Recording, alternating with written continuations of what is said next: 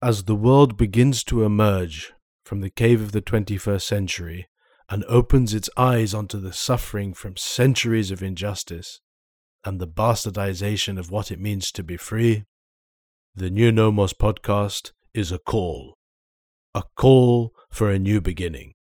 A call for the new men and the new women that yearn to be truly free. A call for us to fulfill our destiny. A call for a new nomos on the earth.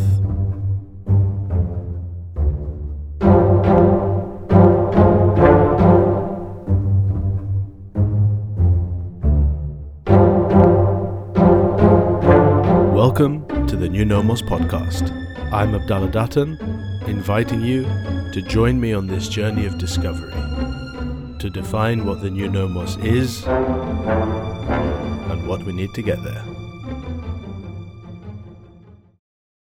A few years ago, I was shown this video called In Shadow, a modern odyssey. I remember being captivated by it in the first 15 or 20 seconds. I watched it through and as I and as it progressed, I became more and more blown away by the images in the sequence. All leading up to the finale, which was just beautiful. And after watching it the first time, I watched it again and again because at the time I was doing a study into Wagner's Ring Cycle and I felt the ending tapped into one of the key themes in the ring cycle. Fast forward a couple of years to 2020, when we were in the thick of the COVID lockdowns, and there were images after images on the news of hospital beds, etc., etc. I remembered having seen that image in this film, but I could not remember the name of it. And I searched for hours and hours on Google certain that I had watched this short film and certain that I would find it. And eventually I did, and then went to share it all over my social media, all over Instagram and my WhatsApps, etc., etc. And at that point, I was doing a study on a book by Dr. Ian Dallas called The Ten Symphonies of Gorka Koenig. And on watching it again, I felt that I wanted to share the gems that I had received from that book with the director of this film who had given me such gems through his artwork. So I went out on a quest to get in contact with Lubomir Arsov to send him a copy of the book, which I did, adding a handwritten note thanking him once again and asking him whether he would be willing to do an interview on In Shadow on my podcast. So here we are with Lubomir without further ado, I present to you episode 35 In Shadow, a modern odyssey, and the Ten Symphonies of Gorka Koenig. I've been looking forward to speaking to you. I think um, sort of the, the, the gracious nature with which you approached me, and you know, you sent me you sent me the book which I read. Have you read the whole thing? I did, yeah. Wow. Okay, wicked. Yeah. That book changed my life and I always carry a few copies with me. And whenever I meet like interesting people, I'm like, read this book. so yeah. um yeah, man, I'll be really curious to hear your thoughts on it as well. But mm-hmm. how was Peru?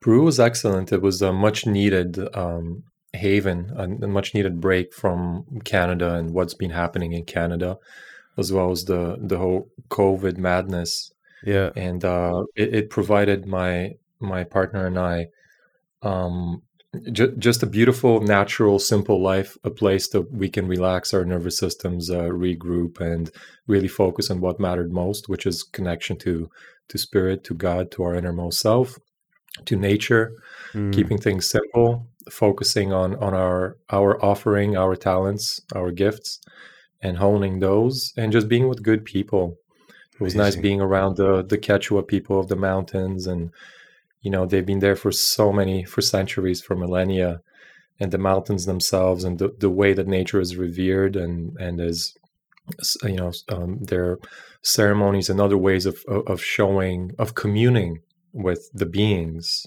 around us, the beings of meaning the mountains and others. So um, without going into too much detail, I think it was very good for my for my soul, and here I am back in Canada, ready to go.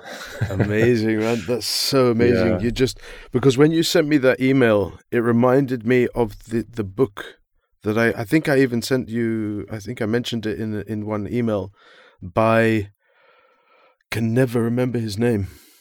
The, the the Confessions of an Economic Hitman. Right, John Perkins. Yeah, but he wrote this book in 1996 on his journey to the Amazon. And it's before he kind of took off with the the economic hitman. Ah, I see. And it's just talking about his journey to the Amazon and meeting with these ancient healers there. And then he asked them, he's like, How can I take this back to my people in America? And he said words to the effect of, You can't bring your people from America here. And he got mm. he got together a grouping of I think it was like six or seven doctors, and he brought them to the Amazon. It was it was in Peru, I'm almost certain, and they had this like amazing experience in Peru with these traditional healers, and like these doctors' minds were just completely blown by the fact that the way that they heal works you know and this is ancient oh. wisdom and ancient knowledge that works. So you can have all the drugs and medicines and vaccines and this that and the other but there's another way and it's yeah. in tune with nature. And i mean i don't want to compare one thing's better than the other but i mean it's in tune with nature. Mm-hmm. absolutely. you know? yeah. Yeah. Wow that's really amazing that you were there man. Wow. Mm. Yeah, yeah. So I'd like to, I mean, before I even touch on In Shadow, which I think is just an absolutely monumental piece of art. It is so brilliant. I remember when I first saw it, I literally sent the link to every single person on my WhatsApp list. I was like, you have to watch this. You have to watch this. And that was in 2017, I think. And then when COVID hit, I watched it again because I remembered the one scene with all of the, the hospital beds together. And I was like, and I couldn't remember the name of the video. And I searched and searched and searched on Google. And eventually I found it. And then I just like went mental with it again and sent it to all my WhatsApp contacts all over again. I was like, look, this guy, look what he's, well, look what he's saying. Um, but I wanted to kind of ask you before even getting onto that is like, how did you begin your journey with animation? Yeah, well, I had a natural pull toward it, toward the visual medium, and um, it's it's. I had no plan B when I went to college for it. Hmm. There was just nothing else that appealed to me, and I had this weird, strange hard headedness. You know, my dad and my family wanted me to pursue a traditional, um, a respectable path in university with with you know a foundational knowledge there and and I, I don't know like something in me was like no absolutely not and uh, and this this sort of um i've also f- always felt these waves of of sentimentality emotion and um, whether it's vigor tragedy uh, joy these waves of um, emotions coming through me when i would fantasize and dream up story stories mm. specifically in a visual way and we find ourselves at this time uh, in our existence where we have this medium of film you know which is used for good and bad and it inspires and it also programs it does many things. Uh, but but the, the, the mix of of, of mo- a moving picture with sound um, i think offers so much potential for for storytelling and for diving deep into the symbolic realm into our inner world and in the world of the world of how we relate to each other. And and and those things just always appeal to me. And um, i something I, I, have a knack for drawing.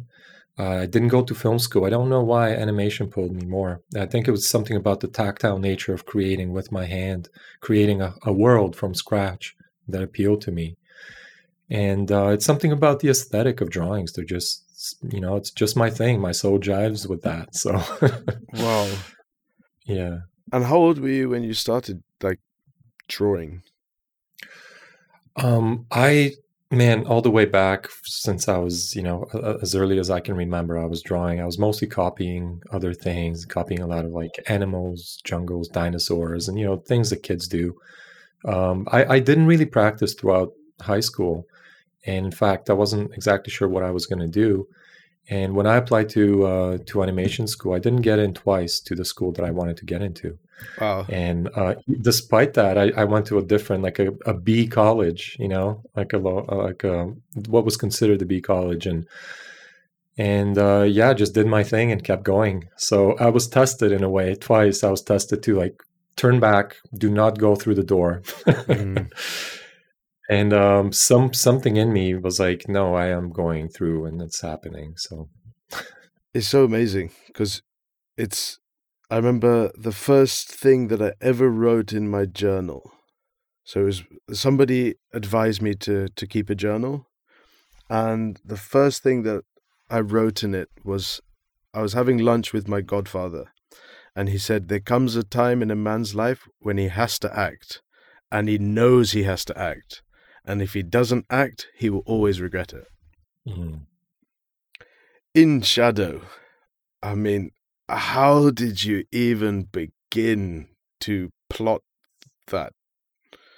I mean, it's it is monumental. Yeah. Thank you, brother. Yeah, um, it started coming up with a few episodes of um, visuals in my head whenever I'd read certain news lines, uh, headlines, um, read articles, certain examinations of the world, and I was exploring the the underworld of, of, of, our world, sort of the parapolitical aspect of how things really get done, what the what the certain currents and forces behind the scenes are that that really orchestrate uh, certain certain events, certain aspects. Which, you know, at first, it's funny. At, at, at first view, it's it's funny. There's this knee jerk reaction by the uh, so-called intellectuals to whenever they hear this kind of language, they sort of like revert back into like, oh, that's not that's not very uh, sophisticated to speak about people controlling things, etc.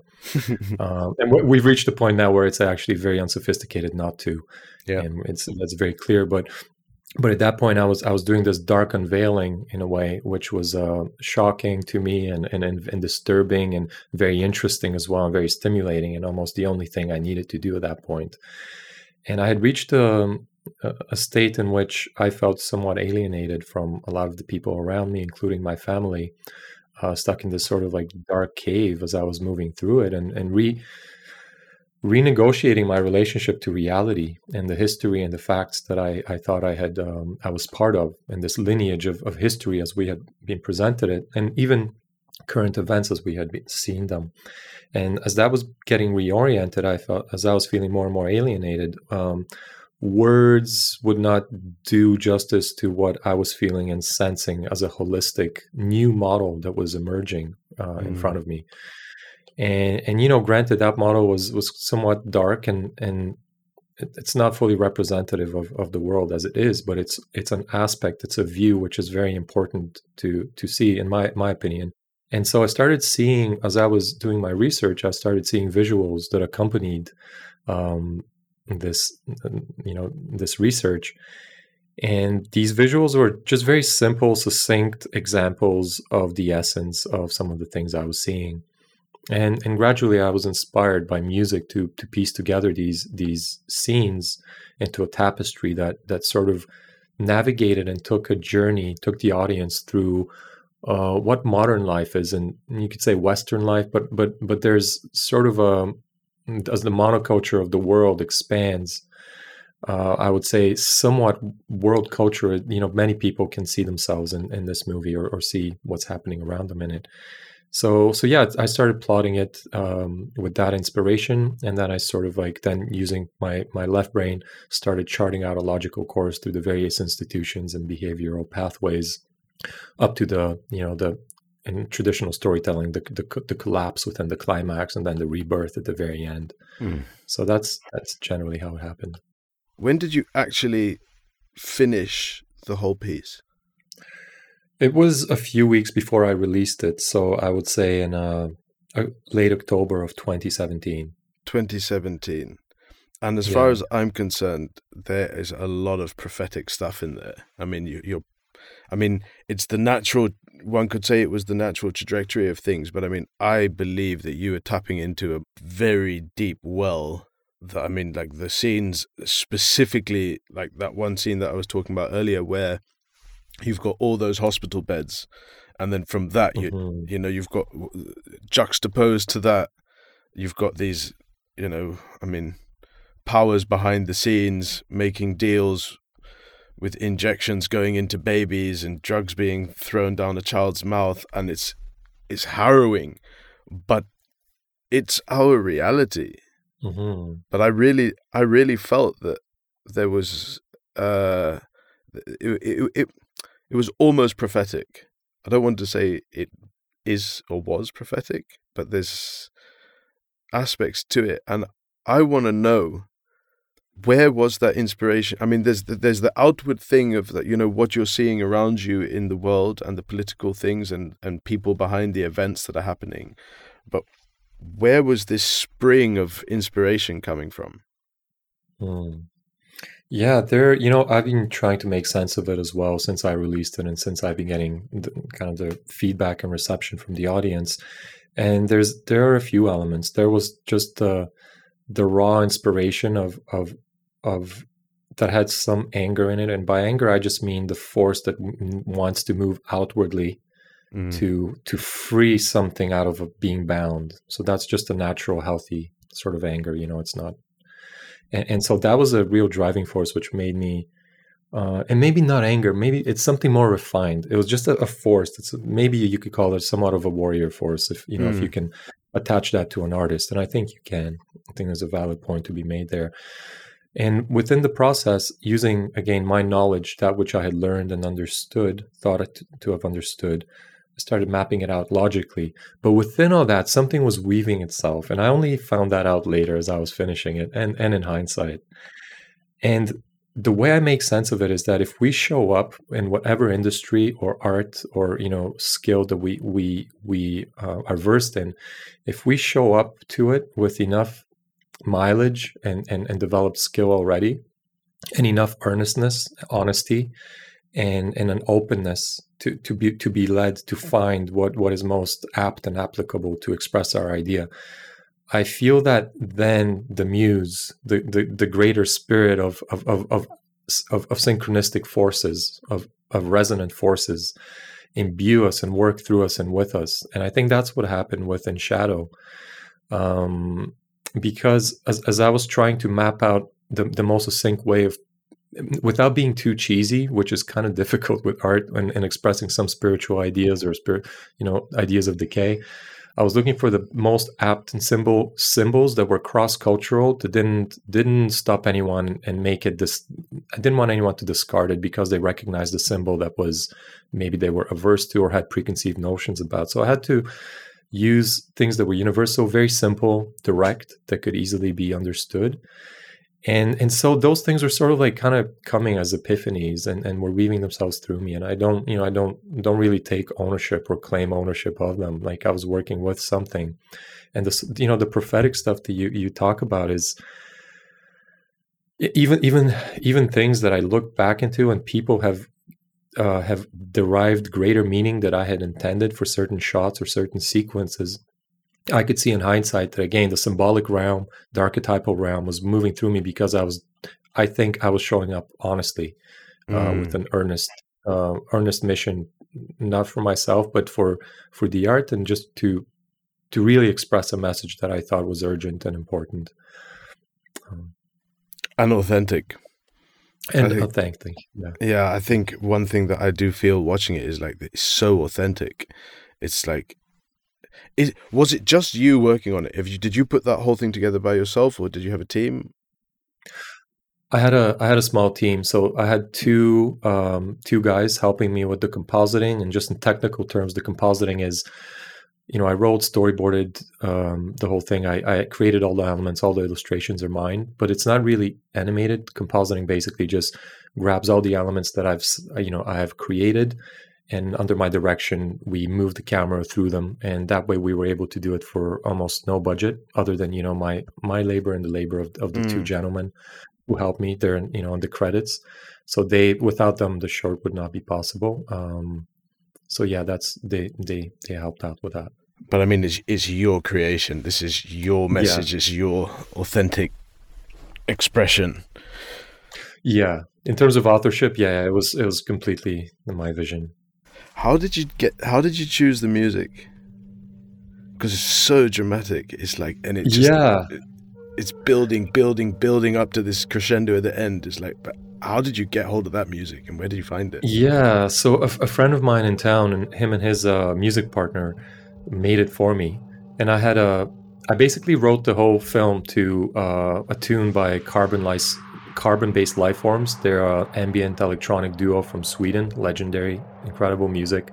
One of their songs, it's uh, called MOS 6105 or something like that. and I listened to that song like hundreds of times as I was downloading the the images for for the short. Right. And um, it wasn't tenable for me to, to use that song. I needed something longer. So that was sort of our starting point. And the melancholy and the progressive sort of uh, movement towards something building uh, was present in that song that I wanted to really capture with our new track. And uh, that's yeah, that's where that's how it that's how it happened. So was the piece of music written and created for In Shadow? Yeah, yeah. It's an original score. Oh wow.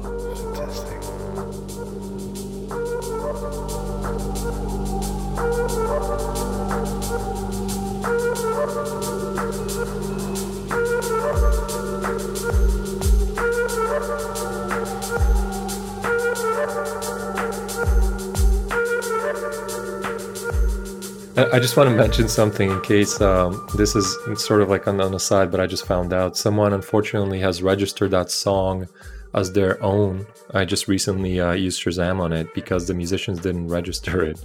So now it's uh, if anyone's listening that has any uh, pull in the in the music industry or knows how I can get th- those you know those rights, I would love to hear from you. But that's a little tragic side note. Yeah, hopefully nothing comes of it, but I just wanted to put that out there. Well, the last episode I just released was uh, with a friend of mine, and we were looking into the life and works of W.B. Yeats, the Irish poet. Mm. And there's one play that he wrote called On Baile's Strand. And in that play, he's really exploring the idea of tragic joy. So it's that you have this tragic hero, but even when he's facing up to the tragedy at the end of the play, there's there's joy in the acceptance of the fact that he is a tragic hero. It's it's really mm. it's a really interesting theme. So yeah, mm. maybe it, maybe it's not all tragic. Maybe there's some gift there waiting yeah. for you. no, you're right. I was I was too dramatic. Actually, I I I, I don't know. Something in me there was an impulse to share that and it's not important at all and nor, nor does it bother me. I'll, I'll, always good but yeah thank you. Thank you for that reassurance. I appreciate it. What i see you are depicting in in shadow is the state of the modern human in this society that we find ourselves in. What i understand is that that is just a symptom of a much bigger system that has been actively working to destroy the humanness of the human and leading us towards being more robotic because being more robotic is easier to control. And that has never been the case, or I mean, if you look historically, that's never been the case with the human creature because the human creature is a divine being. It has it has connection to the divine essence of the world, and whether you want to look f- at that from a religious perspective or a mystical perspective or a kind of ancient perspective, we are divine creatures, and to remove the divine from us is highly oppressive. What I love about In Shadow, I mean, um, one of the things I love about In Shadow is it it depicts this kind of state of the modern human. And what I've been working on is looking at if we take the premise that what we see outwardly is just a reflection of what's inside us, And if we see oppression outside, it means we have oppression inside. How do we then flip it over so that we see freedom outside and are therefore free inside? And from my research and my study and what I'm kind of putting together, I've found that there's like five traits which need to be nurtured in the human in order to release that wild spirit and energy that the the the globe, the world, the human creature needs today. And that is spontaneity, enthusiasm, passion, virility, and trust. How do we nurture those characteristics so that, given the first 11 minutes of in shadow we can then get to that last 2 minutes where we are able to revive ourselves and let that spirit come out and find that love and that love and that connection to create a new generation of people you know and mm-hmm. i think that that is it's so i, I don't want to it's just so beautifully put i mean the way you've put it all together is and connecting that the I mean, the divine energy from the top and from the bottom and coming together and oh, oh. yes. I, I, don't know how many times I've watched it. I like it's it's just yeah. so brilliant. I'm on. Let me just take a step back. I'm I, yeah. honestly, I'm so honored to be having this conversation with you, and thank you. Yeah, I appreciate it, man. No, yeah, me too. I, I'm really enjoying this, by the way. I mean, I mean, you've obviously put together this ending, and I've I I'm seeing it from my perspective, and I'm understanding. Well, I have I'm reflecting on my understanding of it, but um, how do you see what you're portraying in the ending in an existen in our existential reality? Like, how do you foresee the human creature really like breaking free of this trap and emerging in in in their fullness? hmm Well, if we had if we had to figure it out on our own, it'd be extremely difficult, and who knows, could be hopeless. But I think we're we're we're being helped by this whole mystery that's unfolding around us, both dark and light. And um, while we can go through modalities, and we we can, and, in certain other aspects of the trajectory of growth and unfolding and self actualization and spiritualizing the body and etc., and bringing bringing the divine on this earth to to you know spiritualize matter i think that basically um we're in a place right now where kind of where we are sh- being shown indirectly what we need to do. So the pressure that the world is under right now and you know you and i haven't actually spoken about the details of that and i don't know where you stand with it but i, I assume we we we see similarly and some of these things. But you know the technocratic push the sort of like centralization of a lot of power of, of control of resources the coercion of human beings to be to, to alter their bodies etc all of these challenges uh, some of them seem very horrific to some people. To other people they just seem just fine something that they're absolutely willing to change their humanity for. But these pressures are asking us for new solutions because we all know that we don't change until we it's too late right? And we don't change until there's pressure or hurt or pain. And you know that's that's kind of like everyone kind of comes to that conclusion. Um, and some of us do though. There are heroic spirits who are like no i'm just going to actually go for for the summit of the mountain. I'm just going to climb it because mm. i seek greatness and i seek to to realize my spirit and to con- commune and connect with the divine mm. but but many of us are, are here in the situation where we're being shown through the adversity through the through the adversary that is in our way that is trying to so overtly and obviously squash what what it means to be human is asking us to upgrade to a new harmonic and to balance our forces to uh, the forces within us to summon dormant energies to summon forces and to grow and harness and and, and sharpen uh, aspects within us uh, just so we can deal with the situation so that means uh, many things it means being honest and true to ourselves because the more we lie to ourselves, the more easily we can be lied to from the outside. And we're seeing that with a lot mm. of what's going on. It means being in good and right relationship with with our resources, with our money, with our work and our purpose and those around us because community is more and more important. Mm. It means being in touch and, and being sensitive to earth and her rhythms and, and her energies and her power uh, because we have to because you know that's another thing we may have to make our own food because the, of the the malicious nature of these greater centralizing forces that are imposing their will and their synthetic sort of view on everything that they touch mm. and um and so in a way i'm sorry there was a few ways i could have answered your question but i feel this train of this train of inquiry sort of excited me yeah so i yeah. just went on it maybe we can like revert back and like keep keep keep poking this from different ways, but uh, I think I'll just leave it at, at, that.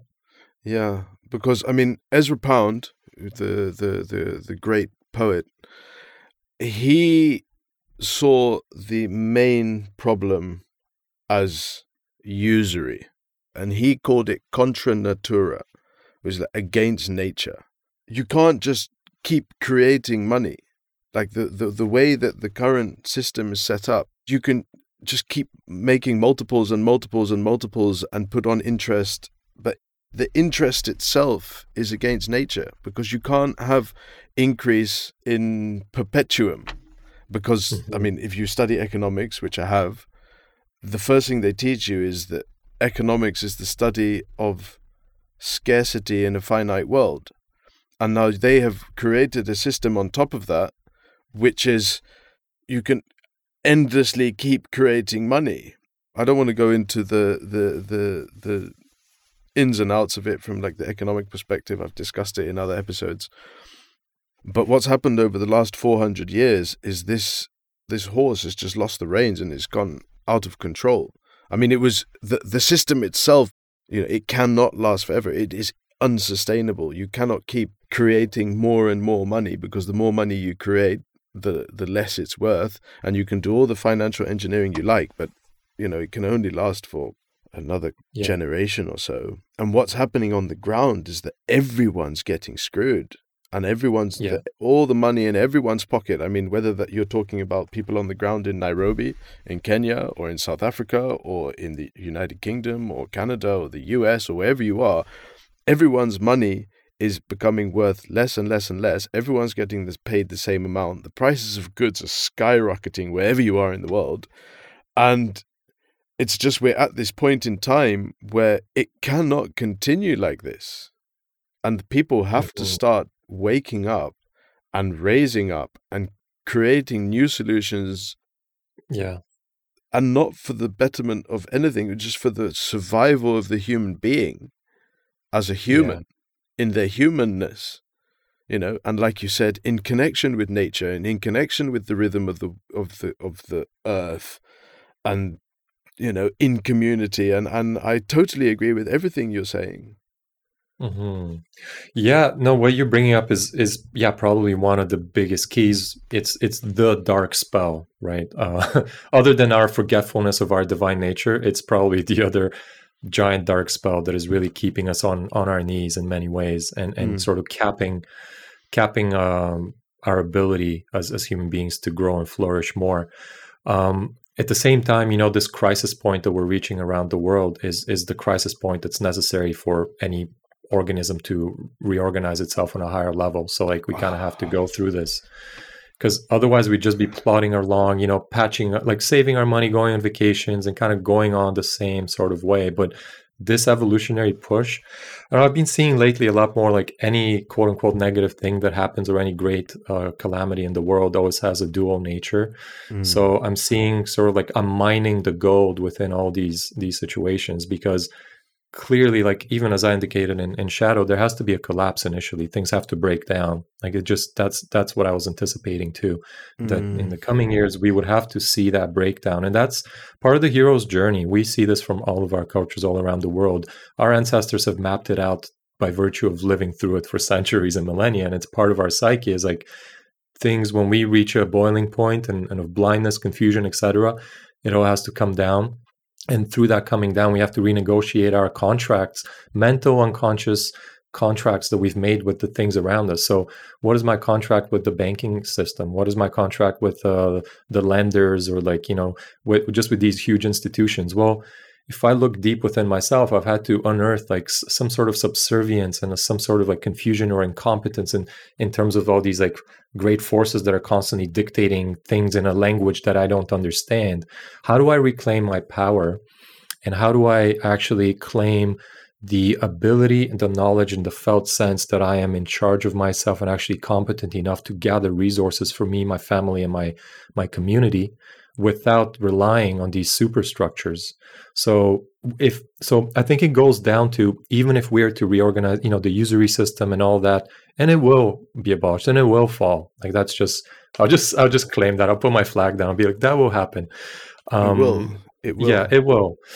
Um, but even if it does, you know, if we are not changing internally, if we're not renegotiating those our view of reality and all these superstructures and our connection to them and our subservience, the way the children uh, you know relate to their parents to an abusive parent for instance if we don't mm-hmm. renegotiate that we'll enter another abusive relationship so mm. here's the macro and the micro micro and the macro and so well, what this this this opportunity is, is is asking of us is you know the, the, the reflex of the unconscious human is to just beg the, these authorities to fix things and change them back to how they were so we can just keep going mm. and i mm. get that because i have those impulses in me too right I, I, and but at the same time that just goes back to the same old but i think the challenge here and the opportunity and the invitation is how do we mature so that we're out of our abusive abusive parents shadow and we actually grow in strength ability resources and and, and in new ways of of doing this commerce thing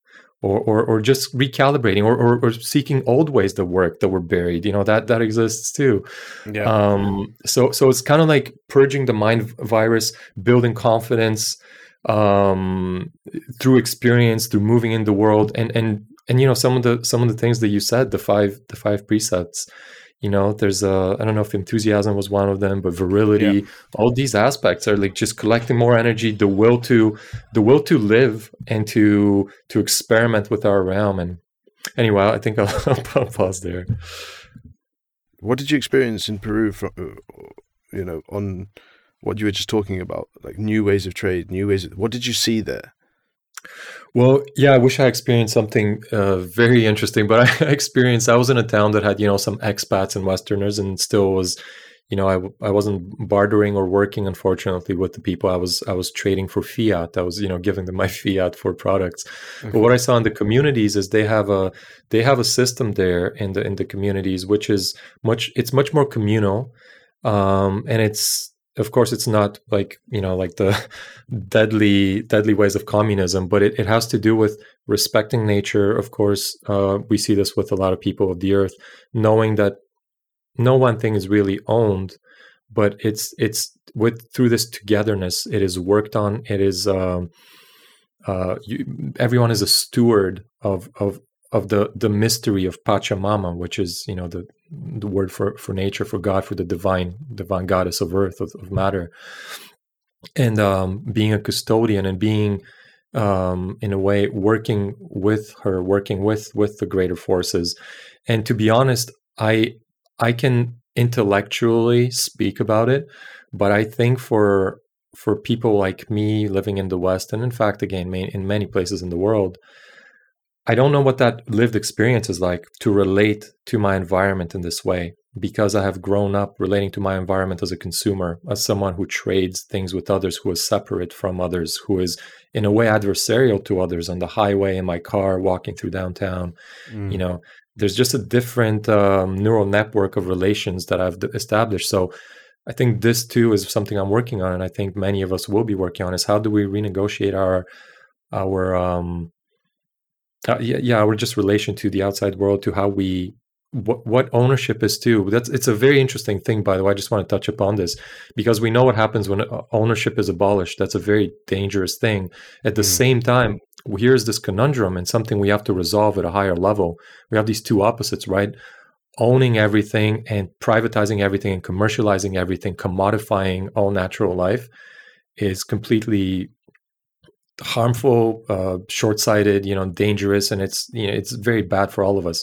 At the same time, there are forces who are seeking to own everything while uh, trying to get us to forfeit our ownership um, and live in a sort of com- in a subverted uh, degenerate communal way, which is not actually the real communal way. So, mm. so within these topics, it's very important that we start distinguishing things because the false binary, as you know, between capitalism and communism is something that you know they, they can just keep they, those forces can just keep bouncing back and forth. But there's something there that we need to uh, really resolve in a more mm. mature way. Yeah.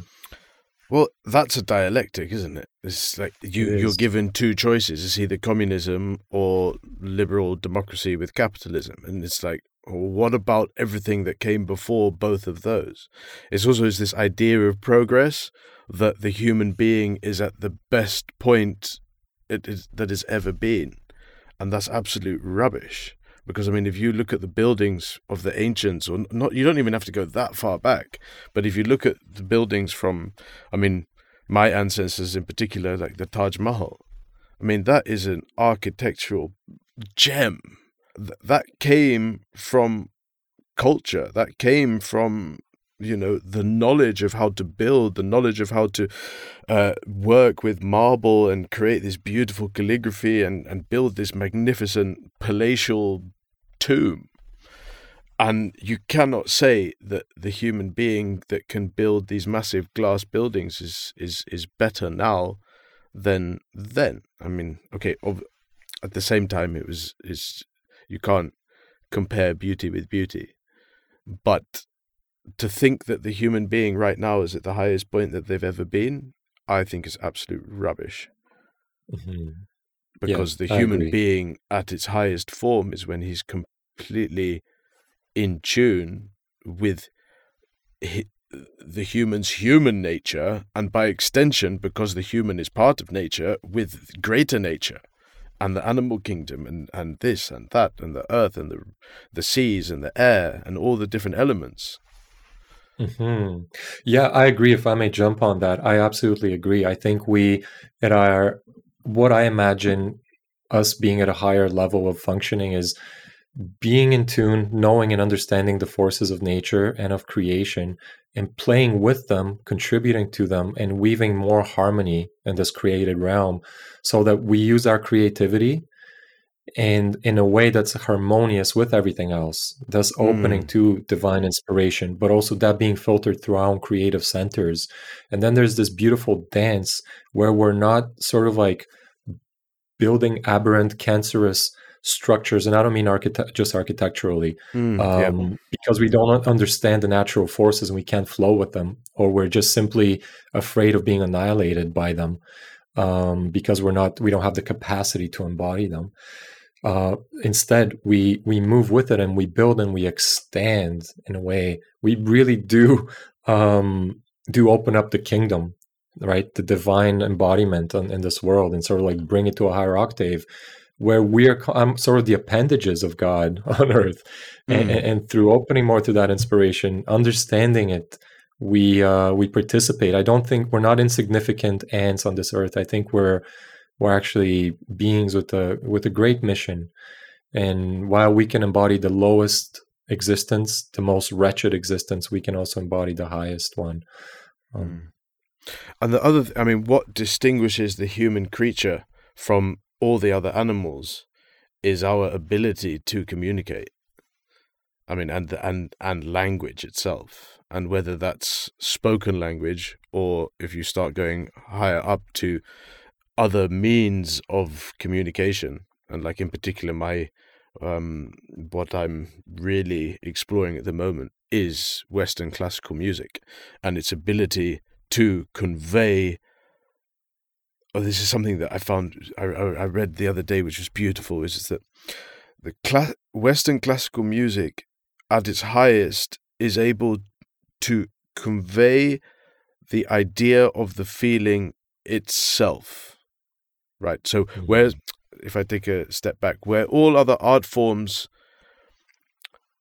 show, I mean, get the shadow of the thing. The music is the thing itself. Mm-hmm. So it is the feeling. So, like last week, I was at the Royal Albert Hall in London, and there was a performance of Bach's B minor Mass, and all I can say is that the Abdallah that entered the Royal Albert Hall was not the same as the Abdallah that left. And what I experienced and what that piece of music does is it takes you and it builds up and it builds up and it builds up and it builds up. And while you're sitting there just experiences experiencing this thing it's kind of like it's just raising you up raising you up raising you up. And at the end of the third movement it just takes you like beyond and you just your whole body has just got um like pins and needles like the entire body. And then it kind of comes down and then it opens the door for the last movement which is just the you know awe of what's in front of you. And it was it i experienced that which was the music communicating something which is in itself spontaneous. Because you're not think you it bypasses your thinking faculties. It just goes straight in. It's in the music itself. It's in that frequency or that resonance that just resonates within you and you can't not feel it. It's just boom it's there yeah yeah i hear you that's that's fascinating that's very true yeah it's a very good uh very good insight um you're definitely making me want to check out the toronto symphony orchestra I think I'm gonna I'm gonna look into that because I haven't had an experience like this in a couple of years, actually pre-COVID, mm. to wow. be to the, the, symphony. Very very cool. Thanks for thanks for sharing that. Yeah, it's Bach's B minor mass. It's like two and a half hours long. It's long, but you have to listen to it live as well. It's it's one thing lis- listening to a reproduction of it is great and still has the beauty of it, but when you listen to it live with the orchestra, it's like the energy you you feel it you you feel the feeling that Bach, what three hundred years ago, was trying to tell people. It's like you've got to feel the divine. It's real, and you can feel it, and you can experience that.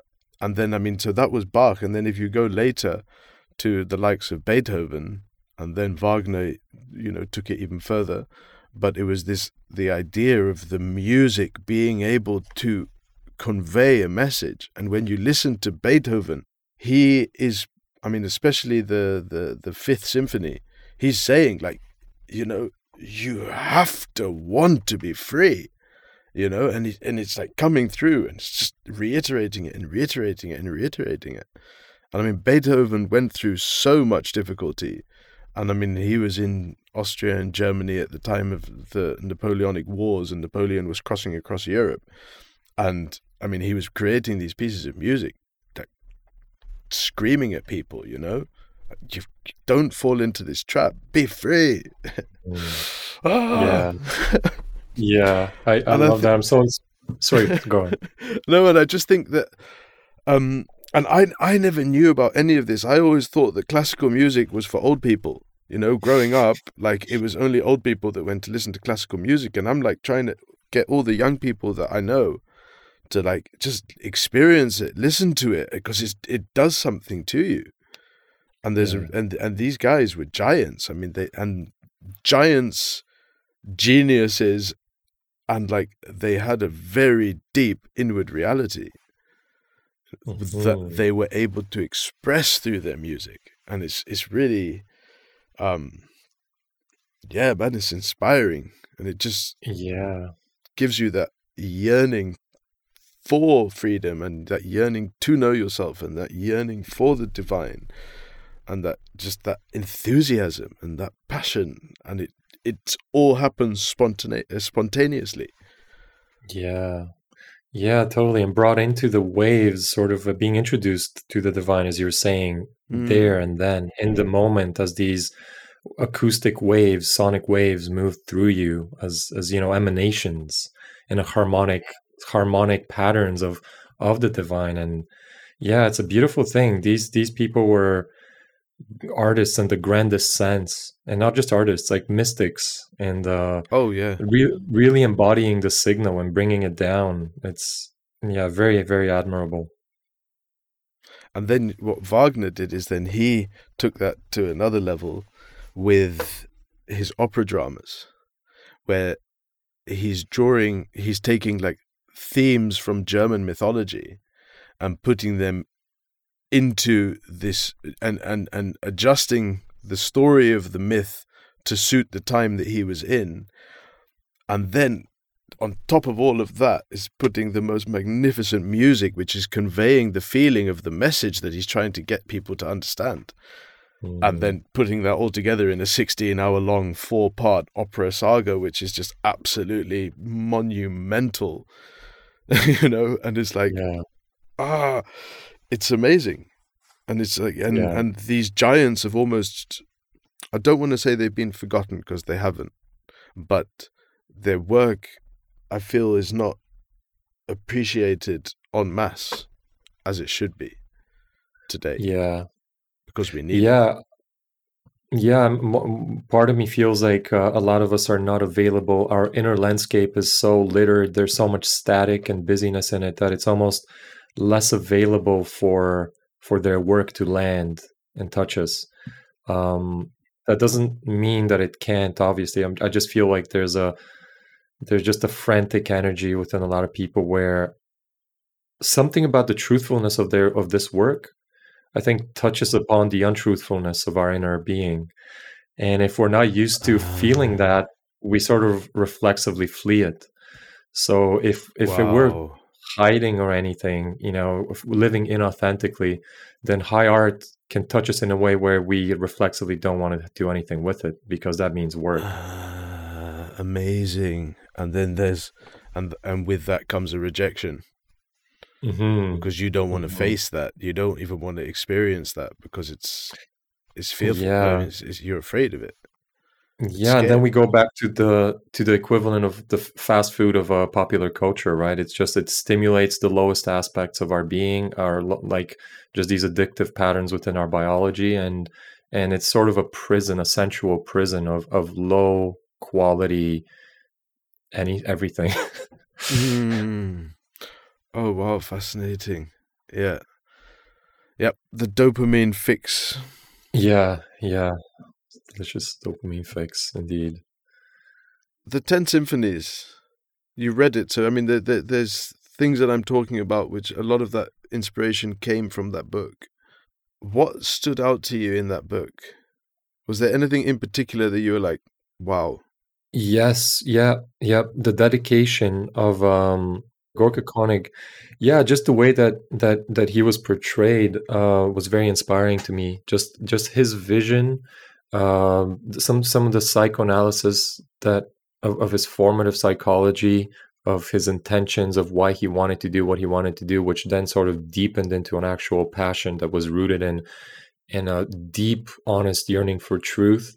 Mm. Um, a, a refining of of his art, which is a very complex art, and not only that, but using the art as a vehicle of the divine, but also of philosophical inquiry and inspiration. It's like it's almost like too much to handle. Like the the amount of artistry that was described in that was was yeah. was was incredibly stimulating for me um, because I I really can really resonate with these um, huge sagas and and and, and huge huge sort of mythological movements uh, within storytelling that that that inspire the audience to sometimes even change the culture, uh, mm. almost to, to to to bring it to a new baseline, and um, yeah, I think also the alienation that that that he and his family felt, him, his father, and his partner felt, mm. um, was was very interesting because it just showed that the, the integrity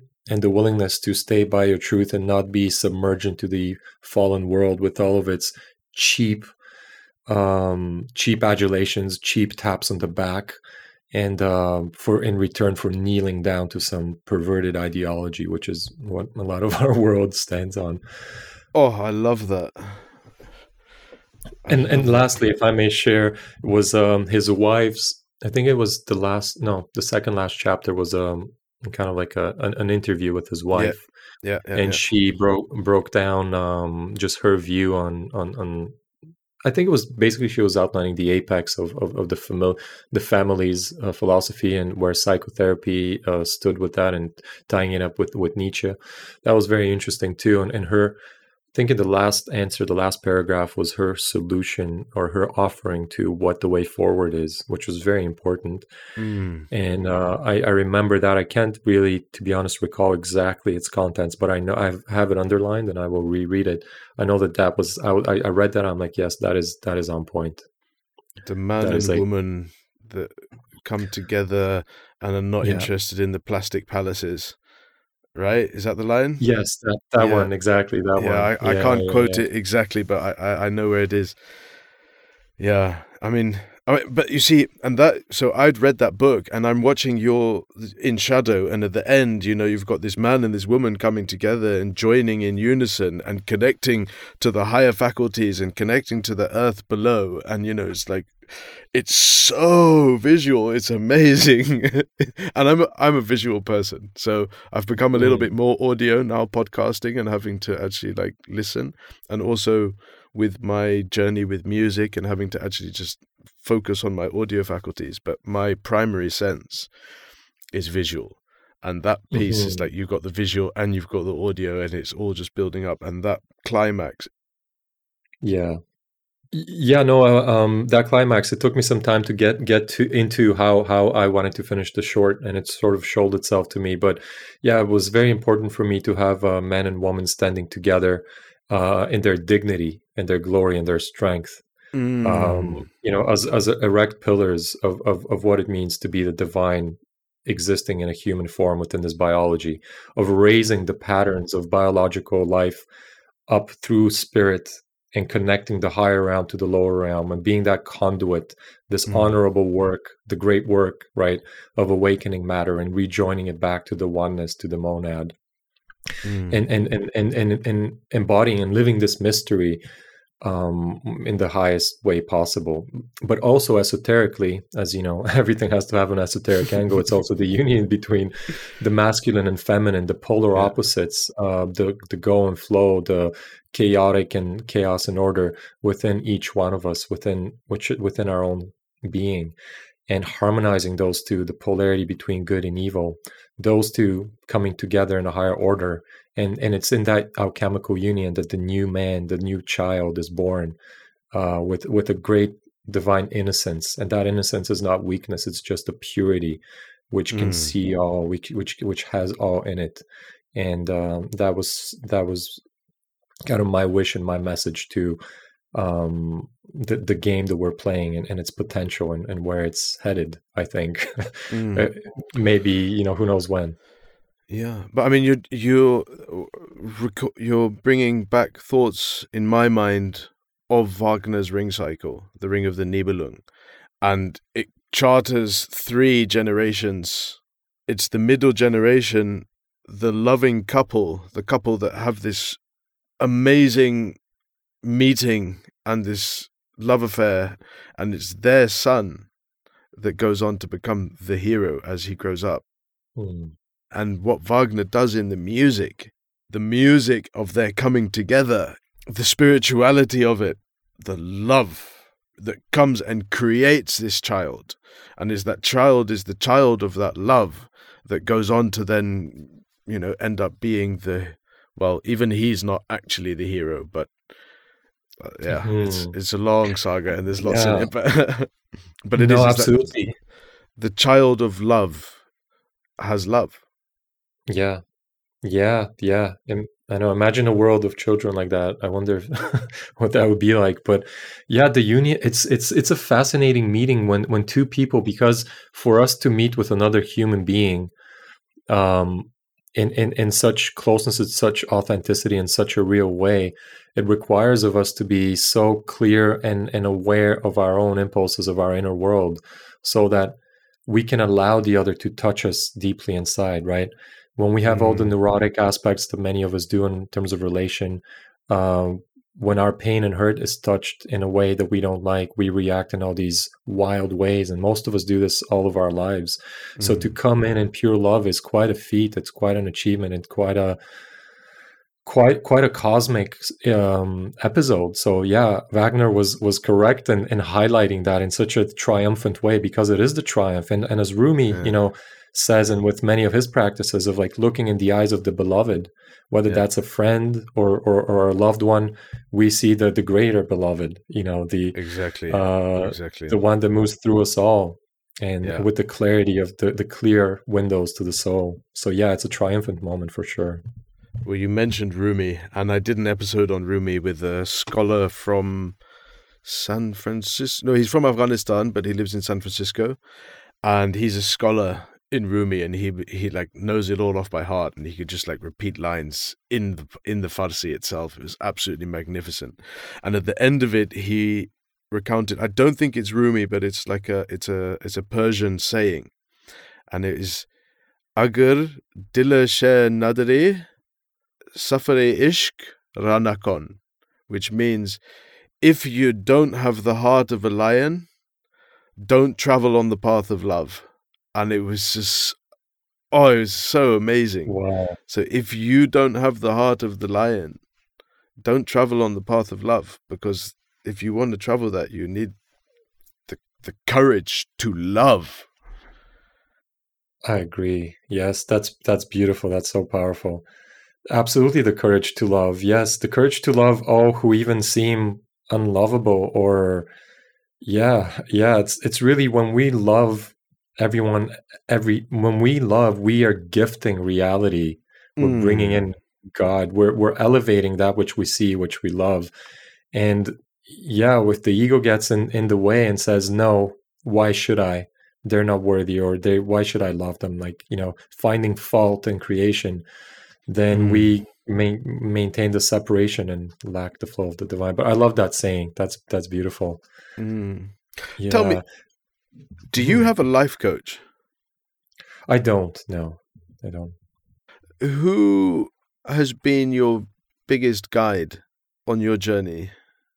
who has been i mean the, the many pages of books i guess have been my guide um, i have used entheogens or psychedelics to guide me in certain episodes of my life Right. uh, it's, you know, psilocybin mushrooms and uh, mostly have been have, have made me reach uh, kind of like new new realizations. And of course i've worked on a lot of integration of that. Um, someone that has helped me on my journey has been neil kramer. He's a he's a british man. He lives in the united states. Okay. and he he's been uh, he's been an ally. I've, I've I've worked with him in person and uh, uh, mostly been benefiting just from his his talks. He does Roamcasts, uh, which are just these podcasts as he walks around. He he he shares his ruminations. Um, but yeah, yeah, and in, that's that's kind of been it. No, unfortunately, I don't have. Yeah, I don't have major mentors, which I, I feel would have been great, and I'm still open to that. Uh, Mm. Perhaps part of me was not humble enough to accept one, uh, which is regrettable. Hmm. Uh, but humility is something I'm working on daily, and and it's yeah, just so we'll we'll see. no, I was just curious because I mean, I, I, I lived with my sheikh, Sheikh Dr. Abdul Qadir Sufi, who is Ian Dallas. So he was born Ian Dallas, and he became Muslim in the 1960s, and he's the man that wrote the book, The Ten Symphonies of Gorka Koenig. I mean, he was my he was a great mentor and my sheikh and my kind of guide. Mm, sheikh Abdul Qadir was a huge figure in my life, and and I was just wondering if you if you had somebody that was really like a a, a guide or someone that that took you along the path, or if you've just you've you've found it by yourself almost. Yeah, by myself on the material realm, but um, you know, who knows how I'm being guided in other ways. So I, I don't know. But I'll tell you, like, as you were saying that, something came to me, which is it's not so much a guide, but one thing reflecting on on my journey in the last 10 years, one thing that's really helped me expand more has has been letting go of the personality structure uh, quality that I had of being right or trying to prove to people that I knew, and that came Mm. from you know certain other f- formational kind of wounding in which I had to prove worth through Yeah. knowledge and competence and and and there was um there was suffering with that but there was also a sense of righteousness and also a t- holding tight to information that may not have been complete and and in recognizing that and letting it grow go gradually I've been able to accommodate a, and hold a lot more um, information that that is contradictory many times, that is incomplete, and by doing so, I think there's been a softening where now there was a there was a lot more information that was available to me because I wasn't discarding it because uh, you know I wasn't rejecting it outright because it mm. was contrary to my identity and something about that softness and broadness of holding more things I think has allowed for just for more I think more maturity if I may say um, and being yeah some something about that some something about going again into humbleness into humility of I don't know, and that's okay. And my worth is not dependent on knowing. But mm. ironically, it's through that that more knowing comes in because it's only through that state the real knowing comes in. Uh, it's all the, in the opposites, isn't it? It's like you've got to not know in order to know. Yeah, totally. you've got to totally. to not do in order to do. Yeah. Do, do, you speak Farsi, by the way? Like, I mean, yes, you quoted that, but you, are you fluent in Farsi? No, not at all. Oh, I okay. speak a little bit of Urdu. So my mother is Pakistani, so um, okay. she never really spoke to us in Urdu, but like my grandparents would speak in Urdu, and so I, I did, you know, like it's weird because yeah. I can, I can, I don't know, it's that I can distinguish the words. So if someone speaks to me in Urdu, I know which ones. This is a word. This is a word. This is a word, but I yeah. can't translate it, and I can't tell you what it means. I just get the gist of the meaning. Um, mm-hmm. and I can't speak it, but I'm I, I did start learning. I'd, because the the Urdu poetry is just like it is just intoxicating. It is intoxicating, and there's one um, there's this type of music called qawwali, which is where they sing songs in praise of of the divine, basically, and it's and it's to open like with the music that we were talking about, it's you know it's accompanied by harmo. Um, I can't remember what the actual word for the instrument is, but it's kind of like played with the piano, like piano keys, and it has like a um, like a bag that drives the air through it. It's kind of like a hum, harmonic harmonium. Ah, I don't know the word of it anyway. And then with the drums, and then you have these singers which are singing these songs, but they are they are themselves the living embodiment of the spiritual reality that they want the people to feel. So there are songs about intoxication, you know, and they're just talking about like the intoxication and they're just, they are themselves intoxicated and they're singing about intoxication so that everyone there who's listening to it is experiencing this same intoxication. And the way that the songs are sung is like they start very mellow almost and they build up and they build up and they build up and they're like communicating this thing. Is like know that the divine is real. Know it feel it experiencing it. I'm telling you it's real. Like just experience what i'm experiencing. As it's magnificent. And then the words and the poetry is like the highest urdu. And wow. it, it it's I'll send I'll send you a, a, a couple of um, yeah I was gonna say I'd love it if you send me some please but the specific ones that handpicked ones that I like. Wonderful, nicely curated by you. That's wonderful. With the ones that also have the um, translation, which is never gonna uh, portray the exact message, but it's yeah, yeah, you'll still you'll get the gist of what the man's singing about as he's going into this kind of like intoxicated state. Um, yeah, wonderful. Qawwali, yeah, uh, I love it. uh, so, oh yeah, one thing I did want to ask you is what's next? What what are you working on? So um, I just finished a short film, which is part of an anthology. Six directors, six stories. Um, wow. Each one is is based on a folk tale. Um, they're Russian folk tales, um, wow. and they're all complete right now. So my episode is complete. I'd love to share it with you, but we don't have distribution yet. Yeah, um, it's not. I'm not. You know, that's the um, that's up yeah, to yeah. the producers, but there's some. Mm. Yeah, yeah. So so anyway, that that hopefully will be released somewhere for for for people to see. Right. Um, it has to do with the the Great Reset, virtual reality, and soul harvesting, and um, the standardization of human beings. So this is wow. a like it's, it's an 18 minute short. Um, I I wrote and directed it, so I'm I'm happy with it. Right. Uh, it wasn't wasn't an easy year to do. Most of it was done in, while I was in Peru. That's where I finished Okay. it up. Did the final cut. You know, we did the score and stuff there, and um, yeah. So so that's that's one thing. I have another little short that I've been kind of rough and quite gritty that I've been working on the side. I may or may not release it. I'm not sure if it's worth it or not. We'll see. It, it was Mm. meant as a it was meant as a real kind of like call to inspire the troops so to say uh, to really instill some like real vigor in, in people within Mm. a time of challenge so um, that may come out and and the next thing that i'm doing right after uh, my i'm helping some friends right now in one of their movies but uh, when i'm done that i'm going to take a sabbatical and finish a screenplay i've been working on for some time it's about Mm. transhumanism uh, pop culture, celebrity culture, and what it means for the organic and synthetic worlds to clash, and why the synthetic world uh, in, infects man's minds and, and seeks to dominate the organic world, and how the organic world triumphs through that, through um, the ingenuity of spirit, uh, the spirit within a human being. So I think it's a very powerful story. And I, I, hope, I hope to get it made. So yeah, Sounds awesome, man. yeah, yeah. There's just one other thing which is on the subject of time, because it's really been a recurring theme this week. Uh, Just coming back to like the likes of Bach and Beethoven and Mozart and Wagner and these giants, is they were conveying a message in their time, but that message can still be played by an orchestra today. And that message goes in spontaneously, and it's almost as if it's that message is out of time. When it, it goes into you and it, it's out of time. There's it's like this kind of um